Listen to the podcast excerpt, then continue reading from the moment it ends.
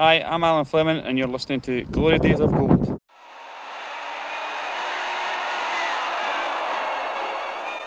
Lord Provost Warren of Glasgow presents the Scottish League Cup to the side that lasted the course better. All conquering East Fife.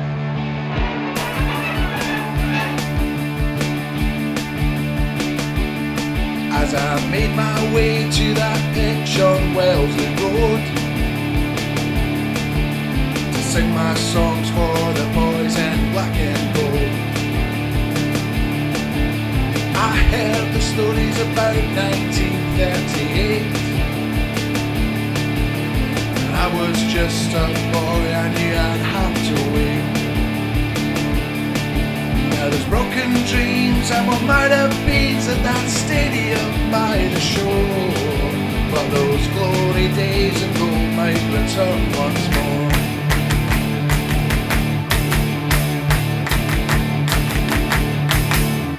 Hello, hello, how do you do? We are the boys from New Bayview, and we're back with another episode of Glory Days of Gold, your East Fife and Scottish football podcast. I'm Michael McCall.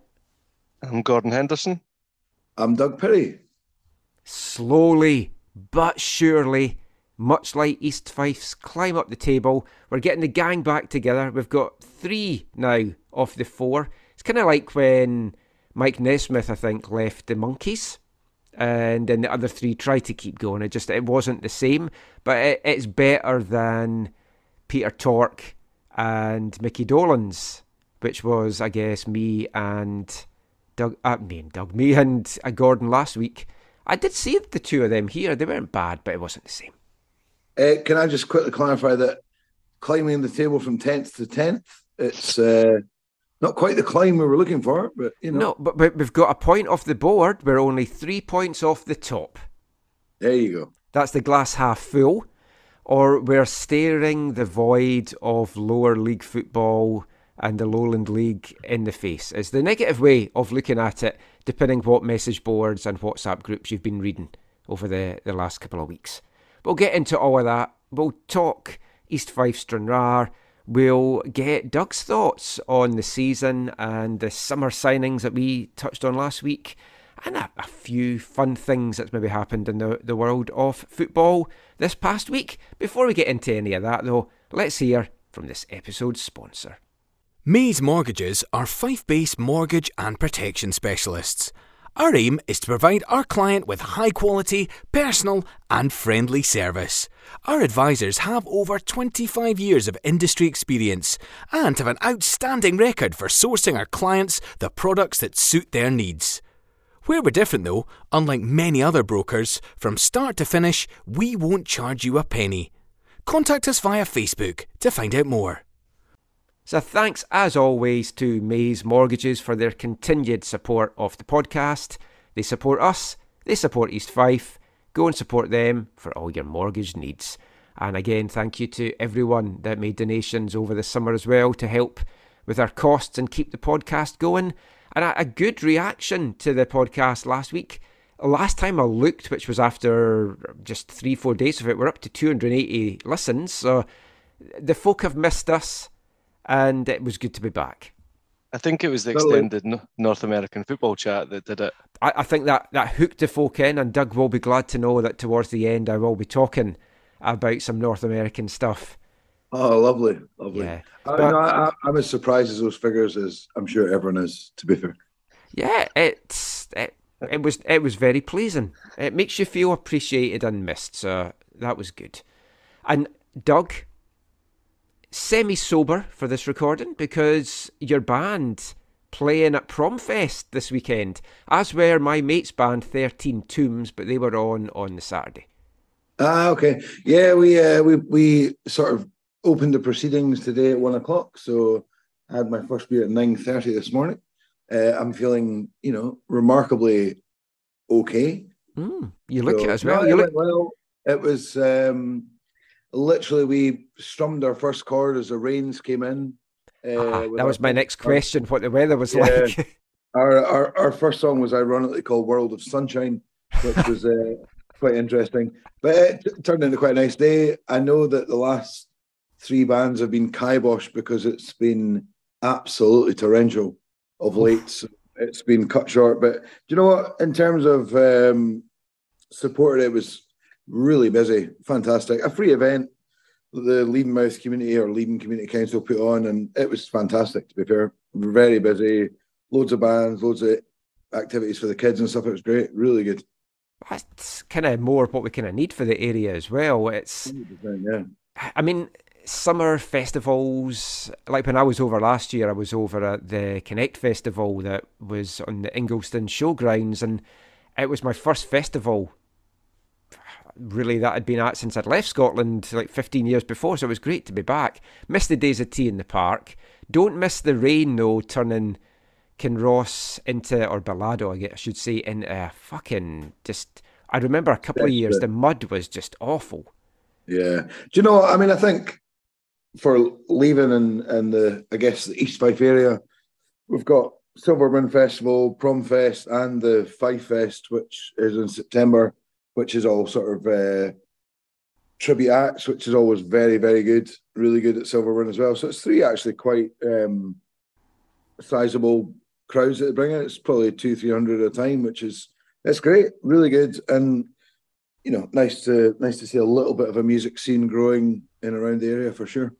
Yeah, it, it was really good in the late eighties, nineties. There were so many good Fife bands came through. A lot of my friends were in bands and stuff. We could do a we could do our Monkees tribute at that tribute thing. I could fly over for that. I can hit a tambourine. I can mime to music. Sure, sounds good. Hmm. We'll do that. You can be Mike Nesmith because you've got the musical talent. Okay, thank you. I appreciate that. Appreciate that. I'd like to be Davy Jones, the sex symbol. Pushing it a little bit. And also Well, deceased. Although three of As them are long as, you're, deceased. as long as you're good at the symbol, if you're going to be a sex symbol, it's um, it's important. I can bang it like nothing on earth. There you go. Yeah, the innuendo started, so let's get into the, the football talk. um, Stranraer. Big camel trek, one of a few that's coming up, and you made it, Gordon. Yeah, I was down there. Uh, not not a huge number of East Fife fans there, but a decent a decent decent wee band, I suppose. Uh, probably not worth the trip, all in all. It's kind of you know, if you go you go to Stranraer, you kind of you want to win, but Yeah. It's one of those trips you get to Kilmarnock and you're like, oh, nearly there. Oh, fuck, another couple of hours to go. yeah, and past a few sort of torrential, passed through a few torrential downpours to get there. So, and it was a fairly windy and rainy day when we got there. So, Jeez. I didn't look much of a crowd. I didn't check the attendance, but uh, I watched I watched the Stranraer highlights because I like to kind of get the opposition view when we're doing the show. But also, they're on YouTube, which East Fife really need to get our highlights on YouTube. If you want to grow it to like a worldwide audience, basically, it's like get your games on YouTube. Folks stumble across it. I watch shit from all over the world on, on YouTube and I was watching Australia Cup action live last night. It was free on YouTube. Get your highlights up there, and you're going to grow the team, grow the brand to a worldwide audience. I don't know why we're stuck with putting it on the website and Vimeo. Proper local dialect in the commentary. I love it. I, I watched the Stranraer highlights. Oh, too. yeah. fantastic, I, fantastic. I loved it as well. And yeah, it, it was nice to get the other biased viewpoint as opposed to. I'm, I haven't watched Liam's. I'm sure his was pretty biased in the opposite uh, in in some of the decisions. But yeah, I mean, what what was the overall crowd like, Gordon? Because it it didn't The- look many folk there at all. they announced that it was something like 270. Oh fuck! I would say maybe maybe something like 20, 25 East Fife fans. So yeah, not great. I mean, for a club like that, you've got to kind of fear if they're starting to draw those crowds. And I mean, they were down the bottom for a spell last year. That's one of those teams. If they drop out, you wonder what that attendance is going to be like. Can, is it sustainable? Yeah, I mean, you know, they- they've had a good start to the season, and look at this team. They don't look like, you know, they don't look like a team that's going to be in danger of finishing tenth. But you do think to yourself, yeah, on those crowds, it's going to be difficult to stay in the league long term. Definitely. Have they ever been a massively supported team? I always remember going down to Stranraer back in the day, and I always remember the the playoff game. You God, I don't know how many years ago we're talking now, but when we beat them. Remember we beat them four one at home. And yeah, kinda there was loads of us that day. Yeah, Mm, but I always yeah. remember that the, the old firm game was on at lunchtime, and every pub was just absolutely heaving with Rangers and Celtic fans, mainly Rangers fans. So you, you kind of wonder, you know, what's the kind of the, the the pool for these fans apart from outside the old firm? It's, it's I guess it's the same everywhere, but in a in a little town like that that's kind of exposed on the west coast, yeah, it's uh, it's not ideal for them, is it? I think they've they've always had poor crowds, but I kind of assumed that, that there was always somebody kind of propping them up a wee bit in terms of Mm. money, which is why There they've always to managed to be quite decent. So uh, they're always in danger if that goes. Were they in the? Because I can't remember what the fuck it would be called at this point. But weren't they in the second tier at one point? Yeah, they've Yeah, been on they a couple of times. Yeah. Wow. So they must have had fairly decent crowds for that. But when you're when you're looking at they play games against like Elgin or if more Highland League teams come in over the years, the cost for them's just going to be absolutely crazy. And I, I thought But it was isn't- int- as an away fan, though, you know, fair fucks to you, Gordon, for going. It's one of those ones. It's like you get to Ayr and you're like, we're almost there, but it's like another hour. It's just so far beyond sort of civilization. It just doesn't seem. It's one of these grounds that, I mean, you know, I like to think of myself as a big East Fife fan, but unless it's a massive game, I'm just not going to Stranraer. Oh, it's easy. It's easy to just say "Ah, I'm skipping that one. yeah. Definitely. Yeah. One of the games that I missed down there that I always regret because I'd been rescheduled to midweek was when Ray Charles scored with a goal kick or a, a kick out from his hands wouldn't have been a goal kick and it took a bounce over the keeper's head. No cameras that day. I think there was 75 fans that saw it and I had been every game for the last couple of seasons. Couldn't get off work. Probably wouldn't have gone anyway. To be honest, on a Wednesday night. And it's like, fuck, you don't go and you miss something like that. I wonder what Ray Charles was voted in our all-time goalkeepers. He must have been pretty up there with Marshall, etc. Yeah, I don't know that he ever really got the credit he deserved. He was a he was a I mean, good he- keeper. he was absolutely my era. When I first started watching East Fife, it was Ray Charles. And I remember, I think I'm going to go out on a complete limb and say 89 was that goal. It could be absolute rubbish, but it felt about that time. I would say I would feel about that. The mainstay keeper when I first started watching East Fife. Legendary. I think main, mainly because of having the same name as a blind black Oh, dude in the music industry. It was pretty good. well, if you think about keepers we've had, we've had a blind guy, and we've had a goalkeeper called Butters. Yeah, Yeah. pretty good. Yeah, at, le- at Very least at least it's got a bit better now, and we'll get on to our current goalkeeper and how he at least saved us in in the match. Stranraer were unchanged for this. Five subs on the bench though for a home game, which might show you some of the financial constraints that they could be under, or just how difficult it is to attract players to the middle of nowhere. East Fife made four changes from the team that lost to Peterhead, Gordon. So Schiavone was out, Healy was out, Doherty was out, McManus went out, and then coming in were Pagey and Shepherd from suspension, Gregor Nicol and Kieran Miller. And you're thinking, oh, that's freshened the team up a bit. But if anything, they kind of, I mean, there were spells that they looked decent, which they should against 10 men, but it didn't seem to freshen it up the way you would be hoping it would. No, I think the, all the changes that were made, I think, I thought, you know, made sense. I think Shepherd and Page come back from suspension. They went in, makes sense. Uh, I think Miller coming into midfield. I think obviously last week we struggled. You know, we struggled to get a, a grip of the game in midfield. That made sense. Um, Healy getting dropped.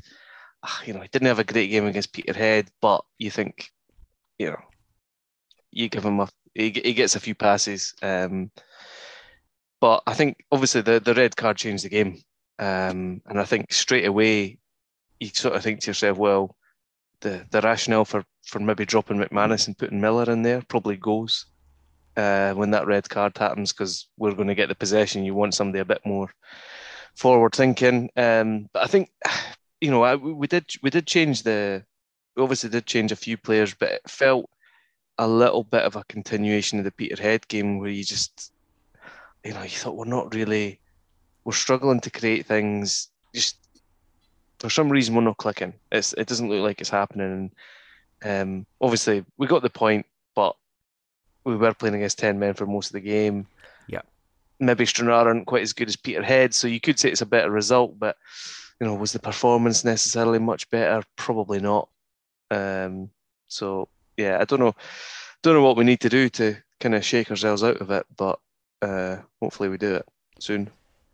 I mean, there were flashes, Doug, and obviously we watched the same highlights. And I mean, maybe it was skewed. Gordon can let us know if it was. But when you're watching the Stranraer highlights, you're you'd have struggled to know which team had one man less on the pitch.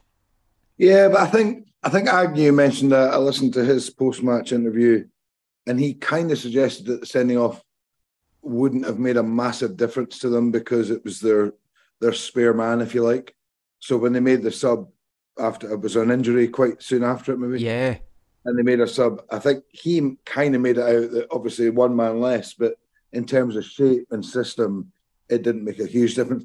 I always wonder, could you be more bold in that situation and bring on a Healy for a defensive type player, you know, five, ten minutes after the sending off and go, let's give it maybe not five, ten minutes. It was so early, but you know, maybe even at half time or something just to because it didn't seem like we had control of the game given that they were down to 10 after, you know, eight minutes. But difficult. It's very difficult against 10 men. We know that. We talk about it quite regularly. But I, think Greg mentioned after the game he was a bit disappointed that we didn't move the ball quick enough side to side yeah. and I guess tire them out. But um, yeah, it's it's that thing. Do you kind of not stick or twist, but do you at least give it a go a bit more? I think the only one at the start of the game I was maybe a bit surprised that Doherty was dropped because I think by all accounts he's been pretty good um, so far. But yeah, very difficult, very difficult with ten men to, to know what the right answer is. It's very interesting that you're saying difficult because I've written in my notes from listening to Greg's interview, which if you were playing manager cliche bingo, you must have had not just a full house, but a full fucking card with what Greg was coming out with af- after the match. It's like, I don't know how many times he mentioned the word difficult.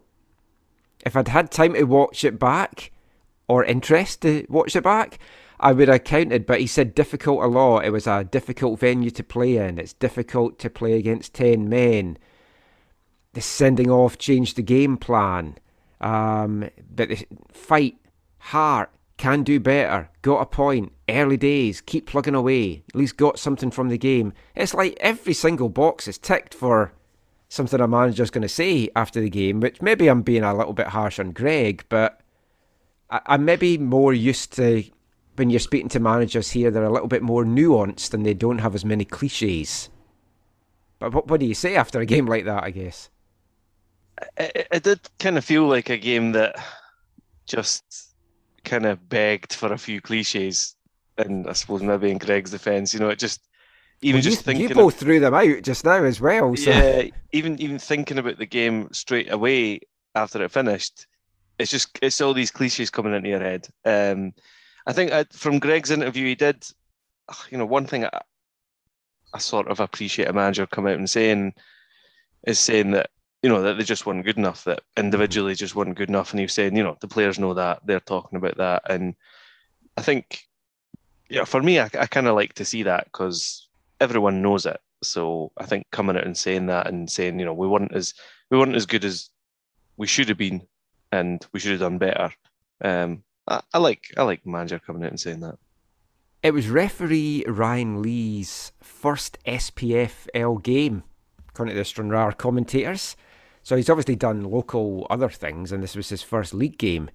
He was quite the centre of attention for some stuff for his first game in charge. At the end of the, the Stranraer highlights, they said, Pretty sure everyone will be walking, watching everything back and analysing those decisions as he got booed off the park. I don't think he got, I don't think it was bad, bad, but there are some questionable stuff.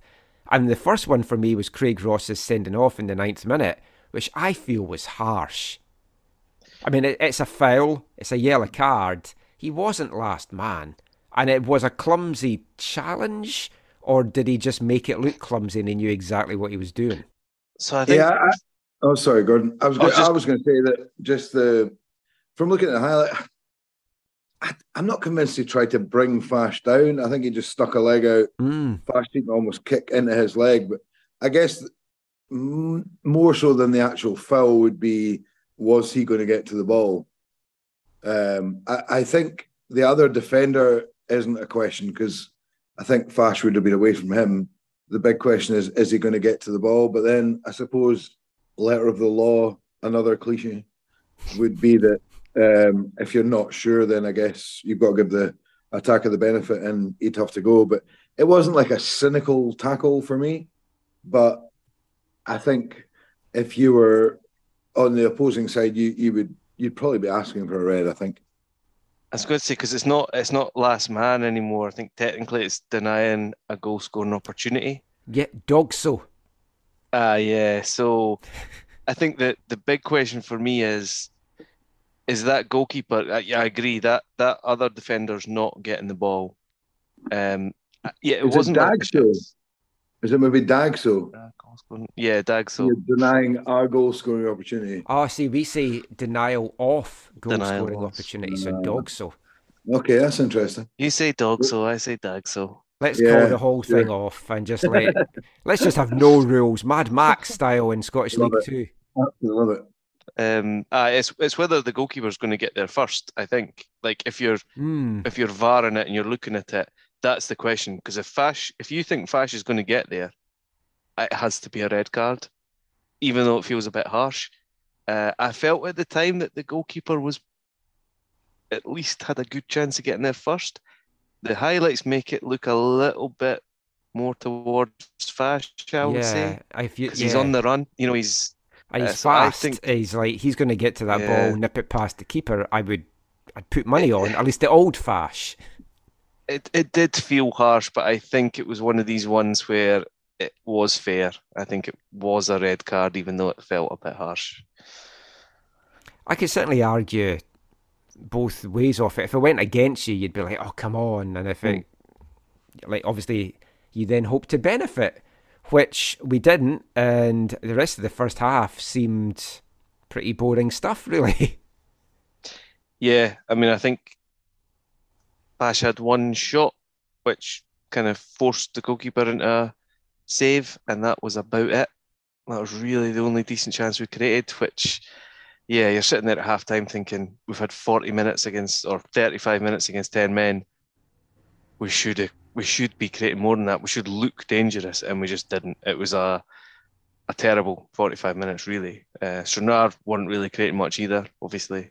Um, Mm. So it was just pretty stodgy. What I would say is like one of the first things Greg said in his post game interview is about the sending off. It, oh, it's kind of what we're trying to do, like get the ball for Fash, use his pace to cause defenders issues. That's great. That's how we should be using Fash. I'm all for the old fashioned route one. It's like if you've got a player like Fash that can run onto balls, perfect. But if that's going to happen, there's a good chance there's going to be more players get sent off this year. So we need to be working on how to have a game plan against 10 men. Because what was on display at Stair Park was certainly not a game plan to deal with that. Yeah, I think for me that was the big thing that fair enough, the game's changed after 10 minutes and maybe we came in with this plan and this way of playing that would have worked. But from uh, from that point on, it just it seemed like we couldn't adapt to what the game had become. Uh, so I think that's probably the big criticism I would have of the performance. You think there would be like a token, you know, preset thing where you go, right, this is how we're kicking off formation. If this happens after 20 minutes, this is what we'll change to. If this happens after whatever, you know, because just to kind of, you feel like, especially that early of sending off, you're maybe wasting 40 minutes Yeah. of a half before you get into the changing room and go, right, okay, they're down to 10, let's change it, let's do this and that. Like I was saying at the start, I mean, if you could just go, right, stuff it. I know you're sacrificing someone who's done nothing wrong, but if you go, right, let's take a defensive player off, let's bring Healy on after literally 10 minutes and go, we're going for this. And that puts the shitters up them Mhm. for a start.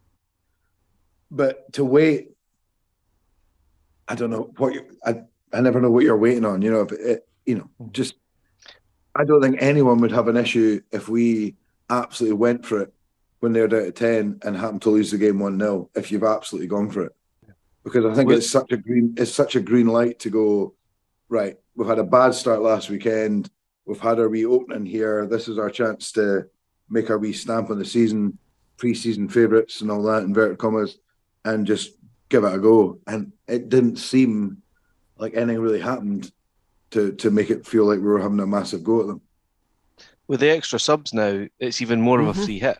You could have made one or two subs really early, and you've still got chances. You know, let let's just say we made some attacking changes. We got a couple of goals before half time.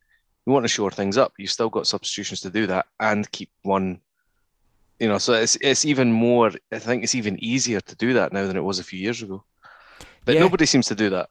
Everyone you not look to well, at- would- just Would you not look at a guy like Kieran Miller and go after 10 minutes and go, right, we don't need an out and out holding midfielder. We don't need one because we've Yeah. got a man advantage. So if we take the game to them, there's no reason to have a sitting, you know, and Kieran Miller does a great job for us and he's got a specific role, but it's purely, purely in a defensive mindset.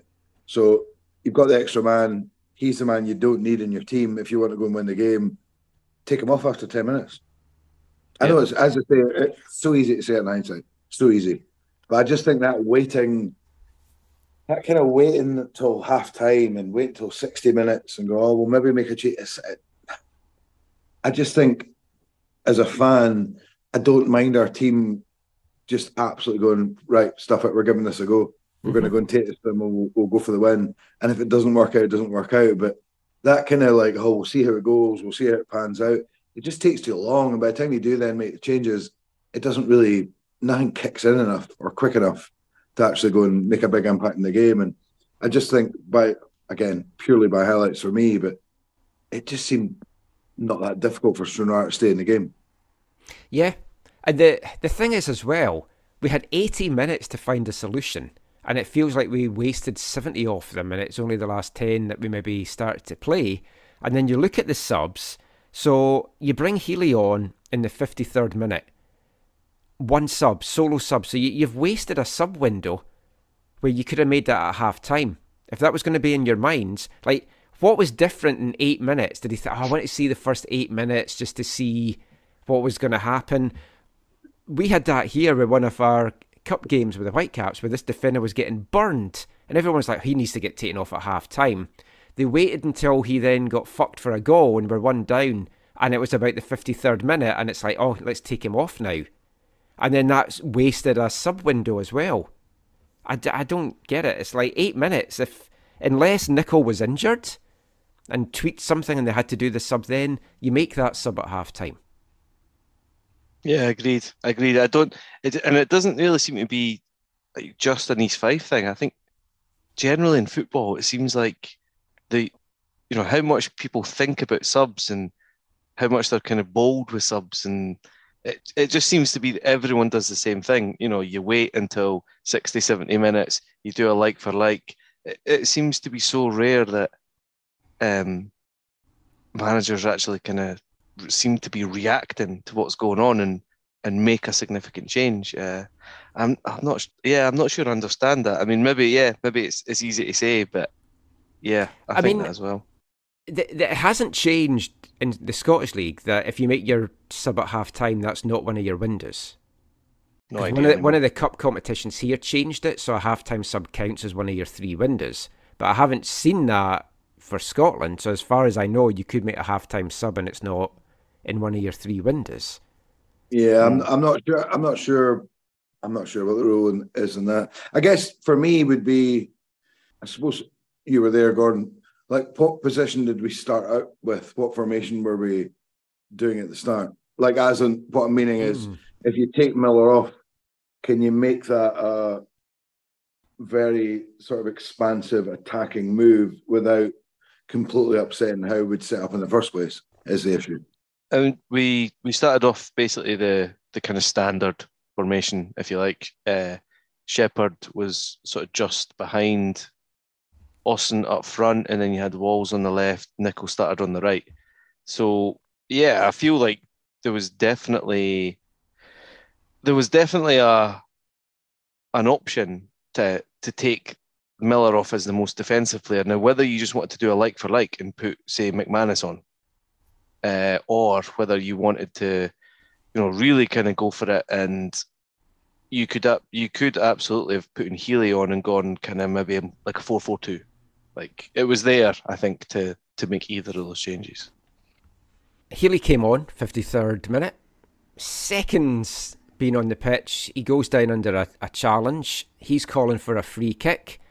Stranraer just take the ball up the field. It wasn't a free kick at all for me. I just think he went down so easily. Aye, and then instead of looking at what was happening compared Yeah, to the ref, like- which he does, he does a few times, and every time, I mean, as Stranraer scored, I was sitting there raging that he'd instead of getting back up and potentially try to win the ball back, which was there to be won, he wasn't even looking at the ball. He was looking at the ref complaining, Yep. and you're like, just fucking do that once a whistle blows. That's Uh, exactly what I was thinking when I was watching it. Because Jamie Dolan just goes on a run and no one goes anywhere near him. But at least if Healy had got up to track down and chase him back, you're putting the guy under pressure and he's not just going to like run, what, 50, 60 yards. Yeah, it was poor. Everything, everything from the initial losing the ball was very, very poor in that goal. But but at the same time, he's ran 50, 60 yards. Like I, I, I totally agree. Like there's there's that plate the whistle, you know, Jackson emotive kind of character. He's gonna, you know, go into tackles, go down, he's gonna moan, he's gonna hump and moan and all that. But you've still got a long way to go from when he's lost that ball to when they've scored. So Oh, yeah, there's- there's a lot of other East Fife players that this guy yeah. just ghosted past and they're just standing there going, oh, look, he's going on a run. I mean, it was a it was a great goal from a Stranraer point of view because it was a great run and then gave the ball to Orr, cuts inside very easily on Pagey, just kind of leaves Pagey standing there, and it's some finish to the far post as well. should the commentators call him Thomas though? I mean, Yeah, do you know what? There's it was Tam this, Tam that. Yeah, there's something very tin pot and very uh, lower Scottish League when they're like, Shooter, like what a finish from Tam Orr. Look at this turn from Tam. Don't call him Tam. His name's Thomas. well, we All had right? Tam McManus. No, I get that, but that was a long time ago. Times have changed. Ah. You know, he, For- for- he will for some. maybe he will maybe they they or I, you know, gender Thomas McManus anyway. So Well, I mean, has, call him Str- Tom. has Stranraer come into the 21st century? Gordon can answer that. He was down I think Tom Tom Orr Tom Orr is fine, but Tam, I don't know. We're getting into Gerry Cinnamon category here. It's, it's worrying. It was, it, Nobody has an answer to that. I was going to make a uh, oh wait, that's a spicy take from from Doug there as just a a pun, but yeah, ha, has Stranraer changed? Is it still as it looked in the 1980s? it's it's been dragged kicking and screaming into the 20th century. Str- Stranraer, I mean, yeah, I don't think it's doesn't look like it's changed too much for the first time I was there. Wonder if the greengrocers is still there that we bought all the carrots for to throw at Dougie McCracken. Still one of my favourite away day memories. Outrageous. Yeah. Wonder if we're allowed in that bus company again and how long it took for them to clear the hay.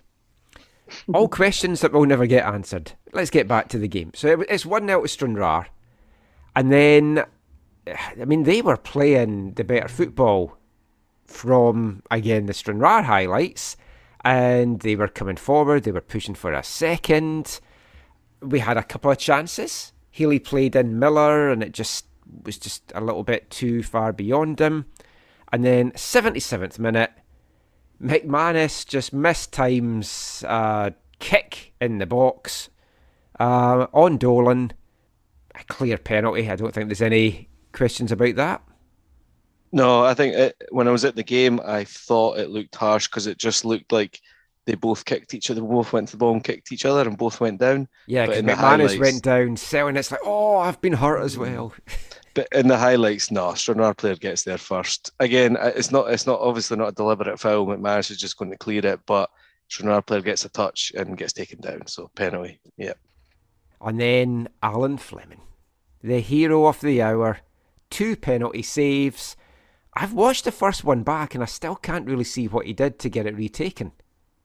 Uh, I, I, I think he, his back foot came off the line before it was kicked. I think his heel was kind of off the line, Yeah, maybe. I think- yeah. I mean, I think there, there's so many things to look at with that those penalties. I mean, two two saves. I wouldn't say good saves, but No, two it, it was two shit penalties. Well, it Oh, was, aye. it was, but also quite ballsy from the penalty taker to go the same shit way and the same shit contact. yeah. Um, and and again, massive fair play to Fleming for going.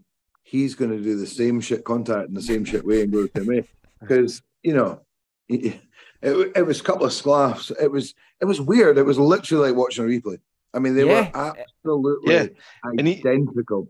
And he rolls the ball out the same direction as well. I mean, I, Yeah. I, I thought I was having deja vu when I was watching it. It's like everything is happening exactly the same. Yeah. It, it's Groundhog Day.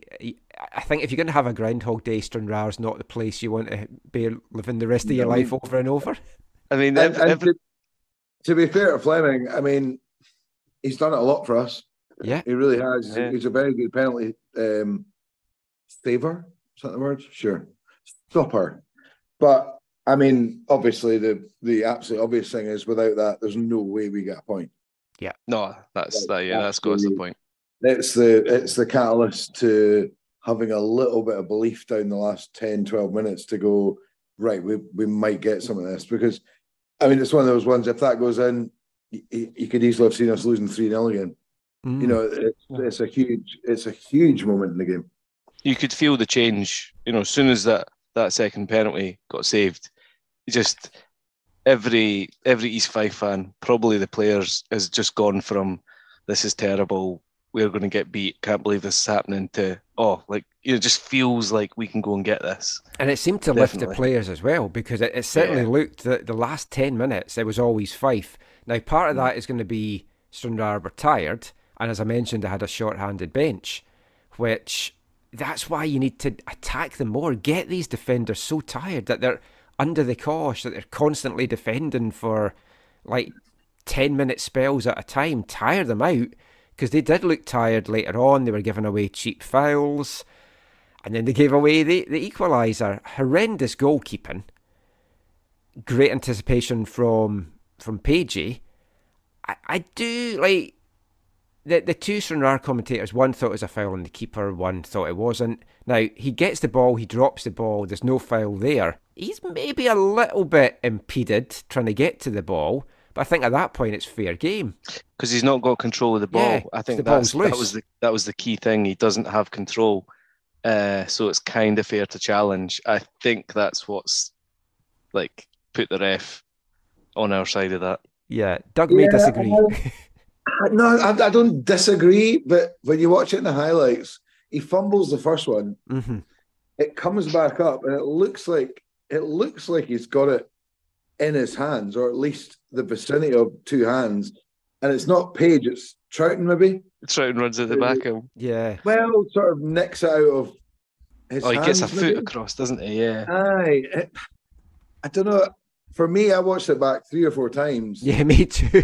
and I, I'm genuinely leaning a wee bit towards it It- might have been a foul.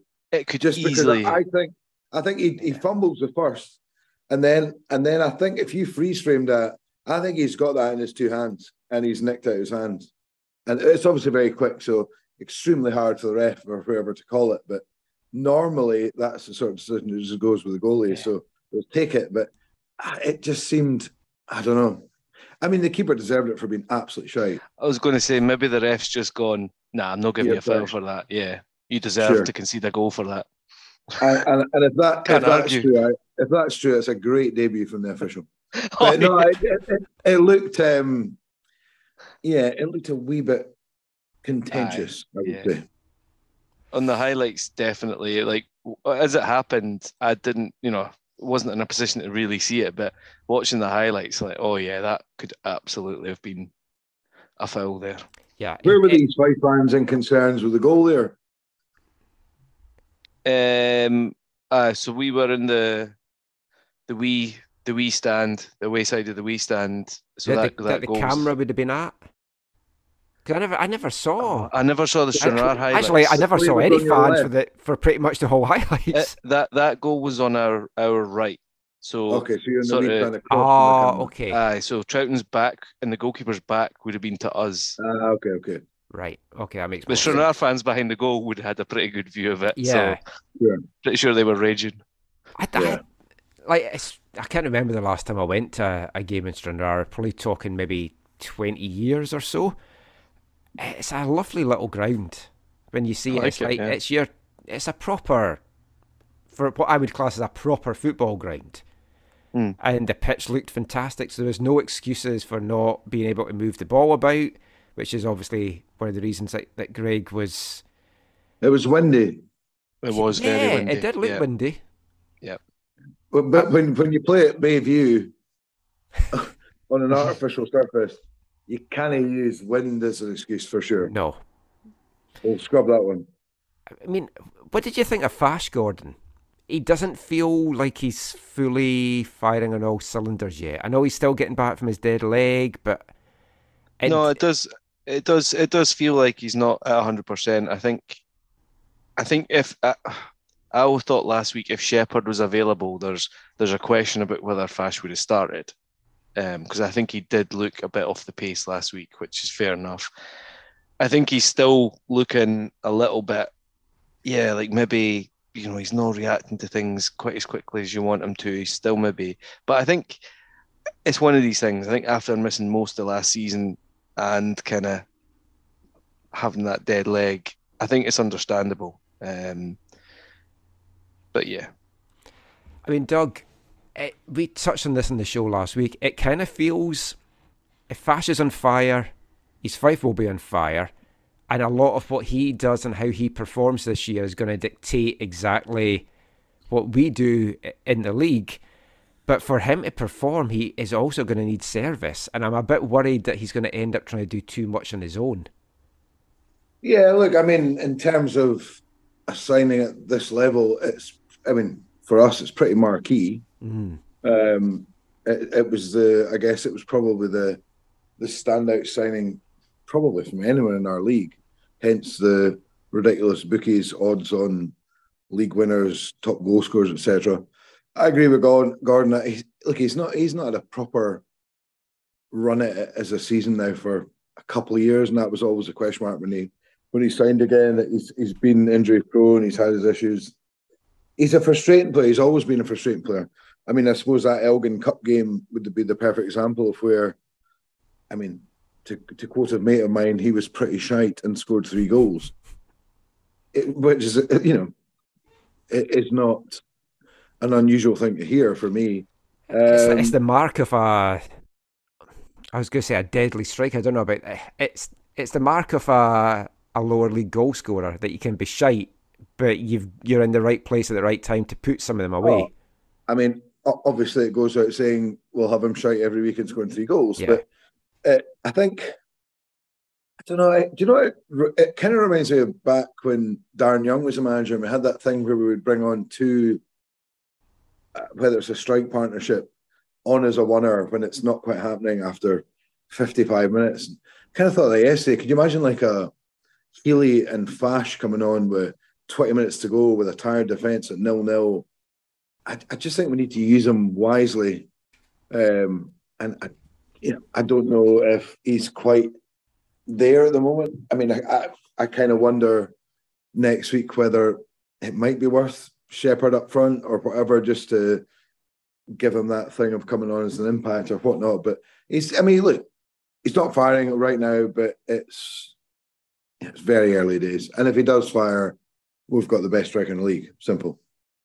Did I buy my Fife Messi shirt with number nine in the back a little bit too early?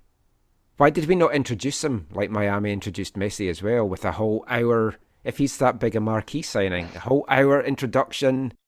Because he's not Messi. Fireworks. Ah, I- we could we I could have had know. your band perform on the pitch. Yeah, I mean, we- we've all got busy schedules. Maybe it was our part-time media department, and uh, I actually blame generally the commercial directors. Oh yeah, they're the worst. Yeah, absolutely yeah. worst. Actually, generally holding us back. So, do you want to do a three, two, one, Gordon? Yeah, I've got a three-two-one. Um, one point I've given to Easton. I thought he was pretty steady. Um, won a lot in the air. Um, just generally pretty decent. Uh, two I've given to Troughton.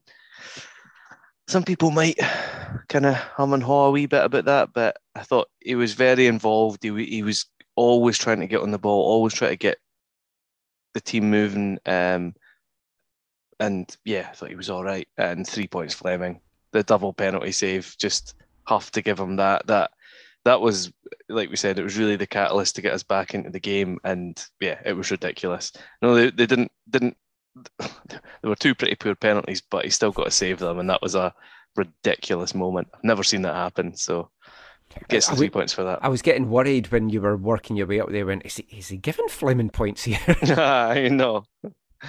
Yeah. Talking of, of penalties, I don't think we discussed this last week. I, I take it the Scottish League this season's under the new IFAB penalty rules, so keepers can't do all their wee, weird shit and stuff. Oh, we did touch on it last week because I talked about that guy that was pulling things out of his nose against the Whitecaps. He he was at it again this week. Um, it didn't go to a penalty shootout, but his team conceded a penalty in stoppage time. So he runs off the pitch without the referee giving him permission because he has to change his gloves. Then the referee lets him do it. Then he runs back on. It's like, oh no, hold on a minute. I need to get some tape off my stomach. And then he came back and then he's like doing tightrope walking on the line. The whole time, this guy's had the ball in the spot for three minutes waiting to take the penalty. Did he score? Yeah. Oh, good. So it all, it all backfired. on. What an arsehole. Yeah, but do you not think it's one of these fucking rules for me that it's like it, it's part of the fan experience of being at a game, you know, laughing at a goalie doing this sort of shit, Yeah. bouncing off the bar. It, who cares about the striker? He's got a massive advantage from taking a dead ball free kick or whatever from 12 yards out and just let the keeper do what the hell he wants. Because it's actually funnier if you're the attacking team when the goalie's been a fanny and he scores it anyway, because it's Yeah. like, well, that was a waste of time. But then you, you, I mean, I listened to a show last week, um, but you think about your Grobbelaar. I mean, that's so iconic, like, Mhm. so, like so iconic, and you're saying you can't do that. Yeah. When, Oh, when agreed. what's it actually doing, really? Uh, uh, You know, if, you, if you're a good striker and you've got your tunnel vision on what you're doing, you, it shouldn't matter what the hell the goalie's No. doing or what anyone's doing. I just think it's one of these things. It's like the the whole fan experience. Like, who cares about us? Who cares about what the fan watching on TV wants to see? We'll just be like, oh no, you've got to just stand there, very, you know, very still, and wait on the kick. It's it's We'll say we'll start finding teams if fans make a noise during a penalty. Like you've got to be quiet, Yeah. you've got to sit down. Ridiculous. Well, I, I've always said, and I make no bones about it, the whole respect to kicker thing in rugby is the biggest pile of pish I've ever heard in my life. oh god. If- if- if- you know, if we're two points ahead at rugby in the last, literally the last kick of the game, and England have got a penalty from 80 metres or whatever on the touchline, am I just going to sit there and go, oh, full respect to the goal? Eh, Fuck that. I'm booing the shit at this guy, and I'm going to make him feel uncomfortable. Yeah. That's sport. That's Yeah. surely It- sport. Everybody who thinks like that will 100% say the line, "Oh, it's a game for hooligans played by gentlemen." You're like, fuck off. Yeah. Yeah, There was a, a Canadian Premier League game yesterday, and the mic picked up this fan at a penalty shouting CPL. the- CPL, yeah. CPL. Cool. He's shouting at the the keeper, "Fuck you, Irvin! I don't care where you're fucking from. Fuck you! Fuck your family!" And then the penalty gets taken, and his, the team scores it, and they're all like, "Ah." "It was so loud on the mic. It was like fantastic." Yeah, but you've got you've got to say that sort of stuff. Yeah. You, you, you think back, we, we've talked about it loads. You think back some of the stuff you used to say to players of Oh, opposing. I mean, it's horrendous. Well, I'm thinking- absolutely. Paul, horrendous. Paul McGrillen at that Yeah, Stranraer always playoff game. that comes to Yeah, that's that Always the popped into my mind. But talk about things that pop into mind, like keepers. If you say wobbly legs, if it was like, oh, Bruce Grobbelaar, scorpion kick, oh, Higrita, was it? Herrera? Rene Higuita. Higuita. Yeah. Stuff like that. Seaman, lobbed from 50 yards. Always difficult to do. I've tried it. But it's like they, these things give you iconic moments, and it does feel like like VAR's taken so much fucking enjoyment from the game. You've got to wait. Is it a goal? Can I celebrate? It's like now you're I mean- you're sucking the life out of it at penalties. Looking around the rest of Scottish League Two, I'm starting to get used to typing in Scottish League Two. I all last year and this year I've been initially going into Scottish League One. That's clearly where my heart is. Bonnyrigg beat Clyde 2 0 away from home, which I think we can maybe now feel Clyde are in for a shitty season. Yeah. We thought it could go either way. The Clyde fans weren't optimistic, and I think we're seeing why. I think Spartans, and- is. yeah, I, I, I honestly, I, I was kind of laughing. I, I was at home watching. Is it Simon and the Boys? We call it now. I'm not sure what the guy on Jeff and the Boys is known. Anyway, you're looking at our league, and I was literally with a minute to go before halftime, just being like, "Please, someone score!" Because there's nothing worse if the guy goes, "And we go over to Scottish League Two halftime results." No, no, no, no, no, no, no, no. Every game was nil nil. But I actually think those full time results sum up what this season is going to be. yeah, because last week there was three draws from the five games. This week there's four. Yeah. Yeah, so 10, like- 10 games played, seven draws. That's It's like insane. Yeah. And last week, let's see, four teams failed to score. And this week, five teams failed to score, and four teams scored one goal. It's an exciting league. Ah, I mean, there isn't anyone that you're looking at right now that you think's going to be walking away with this, which is, is at least good for us, considering that we only have one point. But it, it's like, Yeah. But e- even the simple things, I always think if you have one point from two games, every single year you're five points behind. Every Yeah. single year. yeah, Someone's going to win two in a row, and we're Yeah. only three. Yeah. Do you know what I mean? I just, I just think it's that sort of league. I think it will be. I, I still think Elgin will will drift maybe, but I'm trying to think who they signed on loan striker wise this week. Who I thought was maybe quite a good, decent signing. Um, I don't know from Inverness or something like that, but someone had Ah, heard his name. Um, it didn't help them just think- yesterday. yeah, but in terms of, ah, well, still a good result though, isn't it? Oh yeah, like nil nil at Forfar. I just think maybe in a few weeks it might sort of start taking shape. But I, I would be ama- there's there's no one there in the top seven or eight that you're thinking is a guarantee to, for top four. No, it's like any team that can there's anyone string there. some results together now and get points on the board early, that's going to set them up nicely for the rest I, I, of the could, year. I, I generally could make a case for seven teams to make top four, like a genuine case. Like but I I even even Spartans, we don't really know Yeah, en- enough about them right now. But it's Yeah. like they're they're grinding out points, which is kind of what you need to do. Yeah, hundred Yeah, they look good. Yeah, I mean, so it's Forfar nil, Elgin nil, Dumbarton one, Spartans one, Bonnyrigg beat Clyde two 0 and then an exciting game at Peterhead. No, no, but two sending offs. So Michael Anderson will not be playing for Stenny against us next week. I don't know who he is. No, take it though. The the standings. His, Peter, his, his dad, his dad Viv, was an excellent uh, centre half for England back in the seventies and eighties. And his mum, remember his mum well? Pamela was uh, quite famous as well.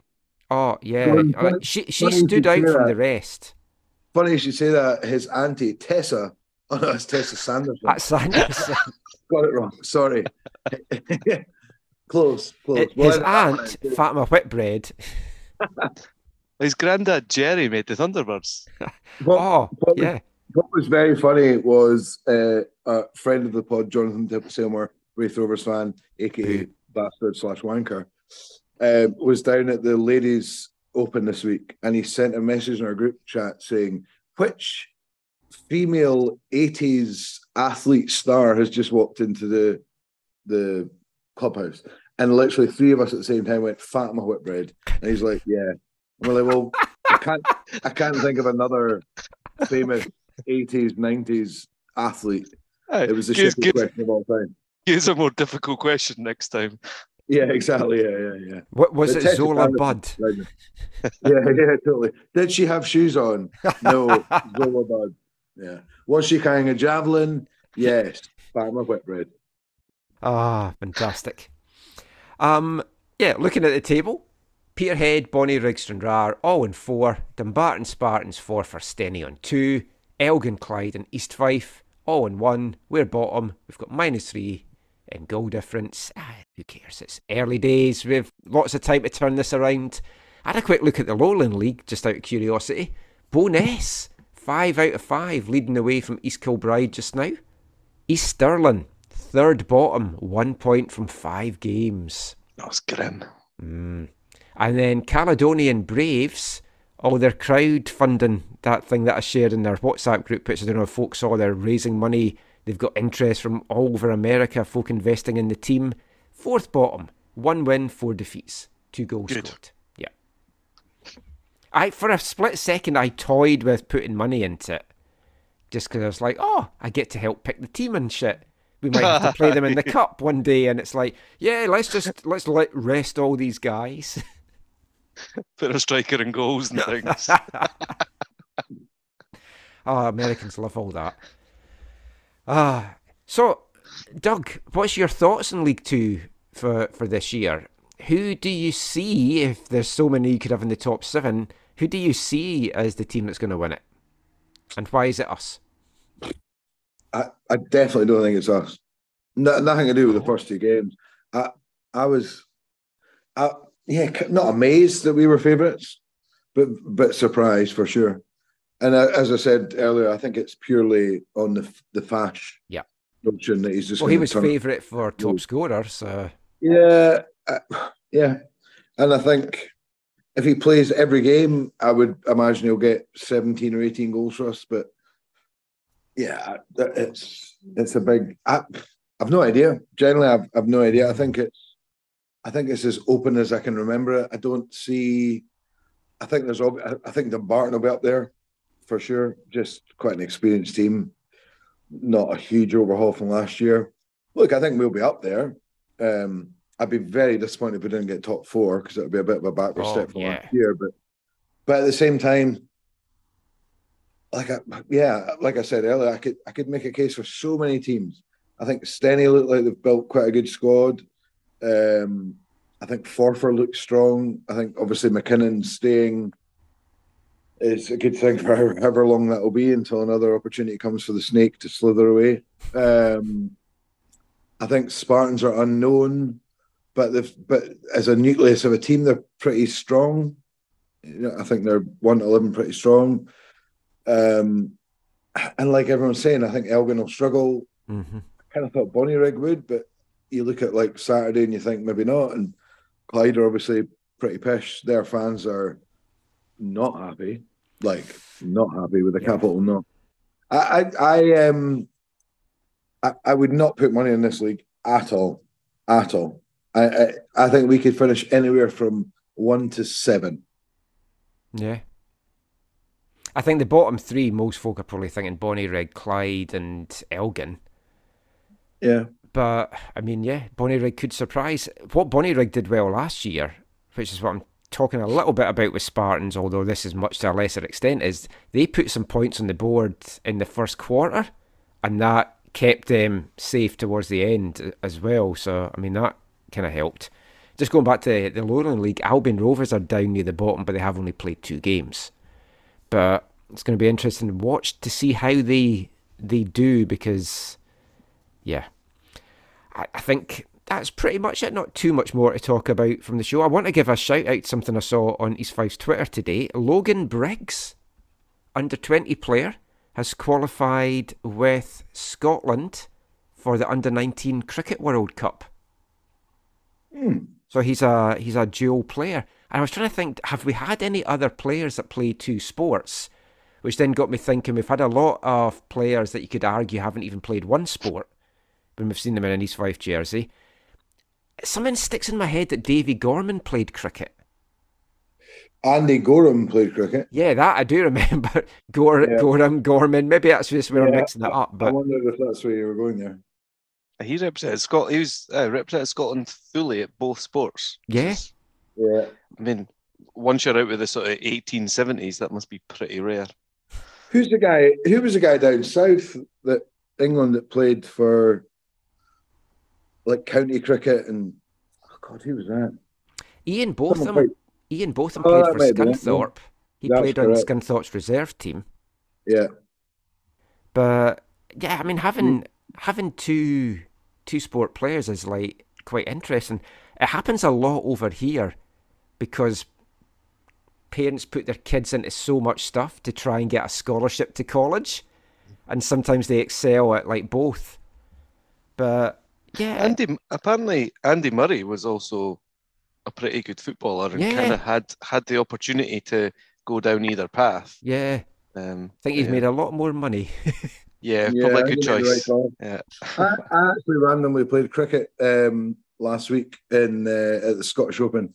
I was in the the slip cordon, as it's known, with Oh. Dame Laura Davies. Her and I in the slip cordon was was quite interesting. Um, she also pulled a hammy while running down the wicket, which was hilarious, even though she was playing an event the next couple of days. And she washed it down with a couple of pints, which was very respectful of. Very respectful. I don't mind cricket. I know it's meant to be a frowned upon thing in Scotland. I can't be arsed with the five day games, but like the one day, the 2020, haven't quite got into what's that other thing that they're doing just now? Some- The hundred. the hundred, yeah. Haven't really seen that or got into it, but I mean, Michael, I wouldn't be adverse to us coming out of the show instead of with us singing the theme tune to "I Don't Like Cricket, I Love It." 10cc. You know, if that, if, you know, if that helps you in any way. Might might get us hit on Spotify. I got some episodes taken down over here on Spotify because I'd used Nirvana and Foo Fighter songs. So when folk are like, "Why do you play all these pish songs that no one's ever heard of?" That is why. Uh, be a bit controversial that you have played one of our songs on your show. Yep, Yeah, that Just episode little- is still up. A little poor timing that you've gone with. Why do you play all these pish? Ah, yeah. And, oh, yeah. maybe maybe we can like finish with one of your songs. there you go. Now we're talking. Yeah. I might I might just do that. We'll, go- we'll, finish with a Got Got Need song. I don't know Uh, what one. can I can I make a going back to football? Mhm. Um, I had a little retort to someone on Twitter on the glory days days ago Twitter who'd said something about. That's about not like you. should we look at the manager? And I'd said, well, after a semi-successful League Cup campaign, you know, to then say after two league games, you know, the manager's the issue. And I said that seems a bit ridiculous. My mate did point out that the two home, I mean, this might be wrong, but the two home League Cup games, Greig McDonald was not in charge. Is that correct? Or he was not in the dugout Oh, for the Queen's Park and Elgin City home games. Might be totally incorrect. oh, I don't know. Could not tell you. Well, that's fantastic. Hmm. Great chat. Enjoyed every second of this. Uh, Someone any, can let us know, I'm sure. any other any other final thoughts from you, Doug? Where can folk find you online if they do want to argue with you online?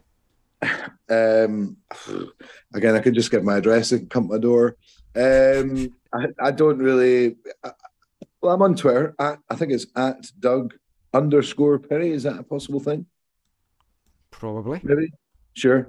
Uh, I will quickly, very quick, point out to the guys that gave money to the Glory Days of Gold Fund. Uh, you incorrectly called him as Neil McKay. As a friend of mine growing up, it is It's Mackay. Neil I know. Mackay. As soon as I said So- it, it's it's because there's a goalkeeper for one of the teams I do here, and he's spelt that way, and I've argued with him it should be Mackay, and he's like, no, it's my family. It's always been McKay.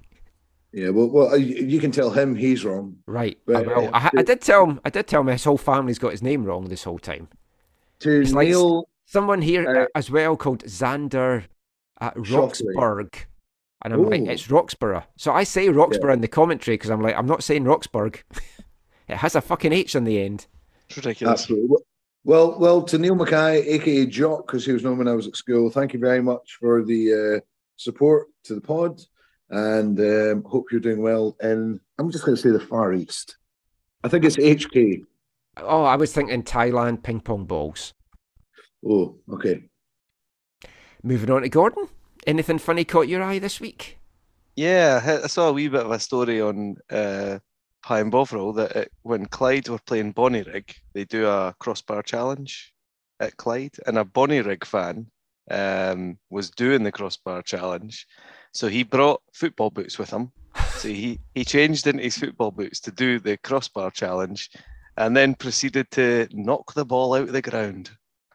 So uh, uh, that, that is a good one, and I would love to see that on film, but unfortunately, I don't think we will. But that that had me chuckling a wee bit. Oh, it's fantastic. Um, Very, very quickly, Michael. Sorry, just it's never been mentioned, but the guy in the MLS in the crowd that did the pass from the edge of the box to land square on the center circle. Did you see that? no. So it was like a halftime, similar halftime challenge. You basically had the ball on the edge of the 18 yard box, and you had to pass it and get it like on the center spot. And this this guy does it like inch, literally inch, right in the middle. I don't know what he won, but my God, that's it was very impressive. It was quite a That few is. weeks ago. Quite a few weeks ago. Because you could, you, you feel you could sort of luck out on a crossbar challenge or a penalty challenge, Yeah. but that's That's skill. another level. Yeah. Yeah, they, they have this a lot of the ice hockey here uh, uh, in between the periods as well, where they have to, like, f- I think from the halfway line, score a puck in the net through this tiny, tiny hole, when you can win Yeah. a car and stuff. And obviously, most folks never anywhere near it. Some old granny one. um, since since you brought up North American football, the thing I was wanting to mention is if you haven't seen this, you've got to check it out because it's fucking insane. Leagues Cup, which is a competition between MLS and Mexican club se- sides. It was Nashville taking on Club America. Went to a penalty shootout. It was. Let me get this right. It was 5 4 to Club America in sudden death. Nashville went up to take a penalty. It was saved. Everyone's celebrating. Fans are on the pitch. Players have said everything. Players have gone up the tunnel. Five minutes later, the referee orders a retake because VAR's been looking at it and the keeper came off the line. Oh, fuck off. That's ridiculous. The commentators hadn't been told. The players hadn't been told it was getting looked at. The managers hadn't been told it was getting looked at. They had to get all these if- players off the pitch. A security guard, I think he might have broken his leg. He definitely went down with a re- leg injury trying to get folk off the pitch. So Nashville got to retake their penalty, scored it. America missed their next one, and then Nashville scored their one and won the game. Oh wow. and there was a lot of Mexican fans in the crowd, and boy, did those bottles rain down. I can imagine. The- there was one. arrests. Th- There was one when VAR first came out in Germany where the team had gone in at the break 1 0 up and they were all in the changing room and VAR had spotted in the very last play a handball. So it was either a half time or full time. They had to bring both teams out to just to take a penalty. As soon as the penalty went in, they blew half time again. It's ridiculous. This was just so bad because there was no communication and no one had a fucking clue what was going on. And then Nashville's manager's an English guy called Gary Smith. He was giving it all this to all the Mexican fans, and all these bottles were coming down on top of him, and he was loving it. And then Nashville won their next game, and they're into the semi-finals now. It's like, wow. I mean, it's obviously funny, but you like Yeah. if it's that close, don't bother. Yeah. Nobody would notice. Uh, can I can I definitely add a wee let's all laugh at Harry Kane? I mean that's a that was priceless last night, wasn't it? You fly all the way, you're like, right, I've been at Bayern for 25 minutes, I'm gonna get my first medal after all this time, and they get absolutely pumped 3-0 by Leipzig. Yeah. Very fun. The only thing was it was Leipzig, and I hate all these Red Bull sponsored teams, but it was funny. Yeah. I enjoyed it. Yeah. So that is it for the show. If you want to get in touch, you can do so on Twitter at Glory Days of Gold. You can get hold of me at AFTN Canada or at AFTN website. Send us an email, glorydaysofgold at gmail.com. We'll be back with another episode soon. But let's just play it out. We started the the show with a, a Got Got Need song, our, our theme tune for the podcast. Doug, which song from your recent EP would you like us to finish the show wow. with? Okay. Um I'm trying to think what we had on before. Uh, we'll go with a bit of uh, holding on to the end because, you know, if you can't hold on to the end, when can you hold on until? Exactly. But it's kind of frowned upon now. It was okay in the 70s, but just any young people listening, you can't do that anymore. Here's Got Got Need, holding on to the end. Bye, everybody.